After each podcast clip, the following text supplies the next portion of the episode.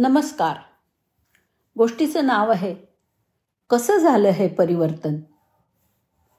एक बहुराष्ट्रीय कार्यकारी मुत्सद्दी आणि जागतिक बँकेचे अधिकारी मनीष नंदी यांनी ही कथा सांगितलेली आहे ती ऐका त्यांच्याच शब्दात. कोलकात्याच्या आमच्या शेजारच्या घरामध्ये एक अमेरिकन कुटुंब राहायला आलं होतं. दहा दिवसानंतर मी माझा हायस्कूलचा गृहपाठ करत होतो तेव्हा दारावरची बेल वाजली. तीस वर्षांच्या एका आनंदी चेहऱ्याच्या पण विनम्र स्वभावाच्या महिलेने विचारलं की तुला इंग्रजी समजतं का? आणि मी होकार दिल्यावर ती म्हणाली की तिचं नाव एडना आहे आणि ती आमची नवी शेजारी आहे. तिला माझ्या आईशी बोलायचं होतं. मी इंग्रजीत तिला समजावून सांगितलं की माझी आई नोकरी करते त्यामुळे दिवसभर घरी नसते. एक भारतीय गृहिणी नोकरी करते आणि एक भारतीय मुलगा इंग्रजी बोलतो. हे पाहून तिला आश्चर्य वाटलं आणि तिने तिच्या घरच्या नोकरांशी संवाद साधायला माझी मदत मागितली. तिचे दोन्ही घरगडी एक क्लीनर आणि एक स्वयंपाकी. ते म्हणाले की त्यांना तिच्या अमेरिकन उच्चारांमुळे ती काय बोलते ते कळतच नव्हतं. ते गोंधळले होते. मी हिंदी आणि इंग्रजी दोन्ही भाषांमध्ये सूचना समजावून सांगितल्या आणि नंतर एडनाला पण सुचवलं की तिला त्यांच्याशी संथ लईमध्ये आणि कदाचित कापलेल्या उच्चारणासह बोलावं लागेल. म्हणजे ती काय म्हणते हे त्यांना कळेल. तिने माझ्या मदतीची प्रशंसा केली. हळूहळू आमच्यामध्ये थोडी मैत्री व्हायला लागली. एकदा ती म्हणाली की तिचा आवडता एक खेळ ती मला शिकवणार आहे. ती म्हणाली कोलकात्यात मी हा खेळ खेळू शकले नाही कारण कोणाला पुरेसं इंग्रजी माहीत आहे की नाही हेच मला माहीत नाही. तो खेळ होता स्क्रॅबल. ती म्हणाली तू हरशील तेव्हा नीट खेळ. तिच्या म्हणण्यानुसार ती या खेळामध्ये अगदी पटाईत होती. तुम्ही माझ्याबरोबर खेळलात तर तुम्ही पण चांगले तरबेज व्हाल या खेळात ती उत्साहाने पुढे म्हणाली. आम्ही खेळायला सुरुवात केली. तिला थोडंसं आश्चर्य वाटलं कारण मी असे शब्द वापरले की जे मला माहीत असतील अशी तिला अपेक्षाही नव्हती. आणि जेव्हा मी तिलाही माहीत नसलेला एक मोठा शब्द वापरला तेव्हा तर तिला शब्दकोशाचा उपयोग करावा लागला. यामुळे एडना माझा माझ्याकडे बघण्याचा दृष्टिकोन बदलला असं मला वाटलं. ती आता माझ्याकडे तिच्या बरोबरीचा एक मित्र म्हणून पाहत होती. एकदा ती स्पष्टपणे म्हणाली की तिला मसालेदार भारतीय जेवण किचकट भारतीय भाषा अव्यवस्थित भारतीय कपडे गोंगाट करणारी भारतीय शहरं आणि दुर्गंधीयुक्त भारतीय आवडत नाहीत. ते तिला हलगर्जीपणा करणारे आणि फसवणूक करणारे पण वाटत होते. तिला भारतातील जवळपास सर्वच गोष्टींचा तिरस्कार वाटत होता आणि मला वाटतं की मी तिला काहीसा वेगळा वाटलो म्हणून आमची मैत्री झाली. लोकांना डॉक्टरांना किंवा नोकरांना समजून घेण्यासाठी इतर लोकांना तिचा हेतू समजून सांगण्यासाठी कपडे किंवा फर्निचर बनवणाऱ्यांना आंबे आणि बाजार टॅक्सी आणि कापड याविषयी मार्गदर्शन करण्यासाठी ती माझी मदत घेत होती. मी तिला कितीही समजवलं तरी तिला सर्व भारतीय गोष्टींचा तिरस्कारच वाटायचा. माझे आईवडील शहराच्या एका वेगळ्या भागामध्ये दुसऱ्या घरी राहायला गेले तेव्हा आमची मैत्री संपली.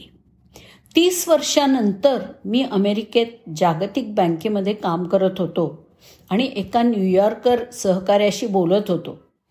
तो एडनाला ओळखत होता. त्यांनी सांगितलं की तिचा नवरा डेस्मेंड मरण पावला होता आणि ती वॉशिंग्टनजवळ एका गावात स्थायिक झाली होती. त्याने मला एडनाचा फोन नंबर दिला. जेव्हा मी तिला एका शुक्रवारी फोन केला तेव्हा तिने मला एका सेकंदात ओळखलं. आणि आपण भेटून बोलूयात असा आग्रह आग्रह धरला. तिने सुचवलं की मी रात्री मुक्कामाला तिच्याचकडे थांबावं आणि मी होकार दिला. इतक्या वर्षानंतर मी तिला कसं ओळखणार असा मला प्रश्न पडला होता. पण एडनाने एका सेकंदात मला ओळखलं. तिच्या घरी पोचलो तेव्हा मला धक्काच बसला. ते केवळ भारतीय घरच असू शकतं असं होतं. फर्निचरचा प्रत्येक तुकडा प्रत्येक कलाकृती अगदी प्रत्येक पडदा किंवा गादी भारतीयच होती. मजल्यावरचा गालीचा भारतीय होता. त्याचप्रमाणे लाल किल्ला आणि दल सरोवराची फ्रेम केलेली चित्र भिंतीवर लटकवलेली होती. आणि जवळच भारताचा प्राचीन वसाहतकालीन नकाशा पण होता.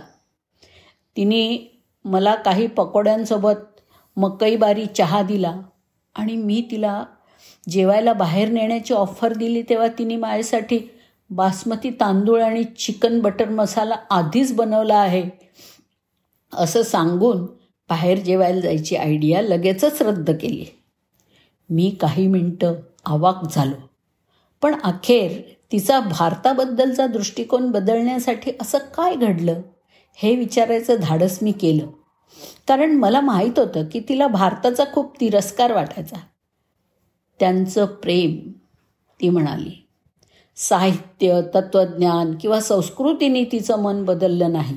फक्त भारतातील सामान्य लोक रस्त्यावरचे लोक बाजारातले विक्रेते आणि घरगुती नोकरांनी सुद्धा तिचा दृष्टिकोन बदलला.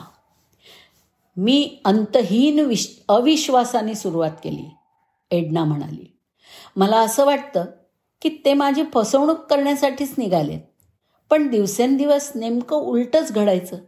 मी केळी विकत घेईन आणि गरीब विक्रेता माझ्यासाठी सर्वोत्तम निवडेल. मी दिलेली जास्तीची रक्कम परत करेल. क्लीनर शोधून मला पैसे देईल जे मी निष्काळजीपणे स्वयंपाकघरात इकडे तिकडे टाकलेले होते. स्वयंपाक यांनी मला आणि माझ्या पतीला सर्वोत्तम मांसाचे तुकडे दिले आणि फक्त हाडं स्वतःसाठी ठेवली. दर दिवशी त्यांनी मला एक धडा शिकवला ज्याकडे मी दुर्लक्ष करू शकत नव्हते. प्रत्येक वेळी जेव्हा आम्ही बाहेर जायचो तेव्हा एक फळ विक्रेता माझ्या मागे लागायचा. पण मी नेहमीच दुसरीकडे खरेदी करायची. एके दिवशी रस्त्यावर माझ्या बुटाची टाच तुटली. आणि घरी परत कसं जायचं ते मला कळत नव्हतं. तो फळ विक्रेता धावत आला. मला त्याच्या रिकाम्या फळाच्या खोक्यावर बसवलं. तुटलेला बूट घेऊन निघून गेला आणि दहा मिनिटात तो दुरुस्त करून घेऊन आला. माझ्या पायावर ठेवला आणि एकही पैसा त्यासाठी घेतला नाही. मी खूप आग्रह केला पण त्यांना नकार दिला. मी विचार करत राहिले की न्यूयॉर्कमध्ये माझ्यासाठी असं कोणी केलं असतं का? एडना हसली. हो मी इतक्या तीव्रतेने भारताचा रागराग केला. पण त्यांनी मात्र मला त्या बदल्यात भरभरून प्रेम आणि आपलेपणा दिला. आणि यानेच मला भारतीय बनवलं.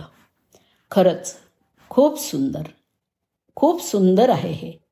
देशाला आकार देणारं राजकारण किंवा धोरणं नसतात तर देशातील लोक असतात. धन्यवाद.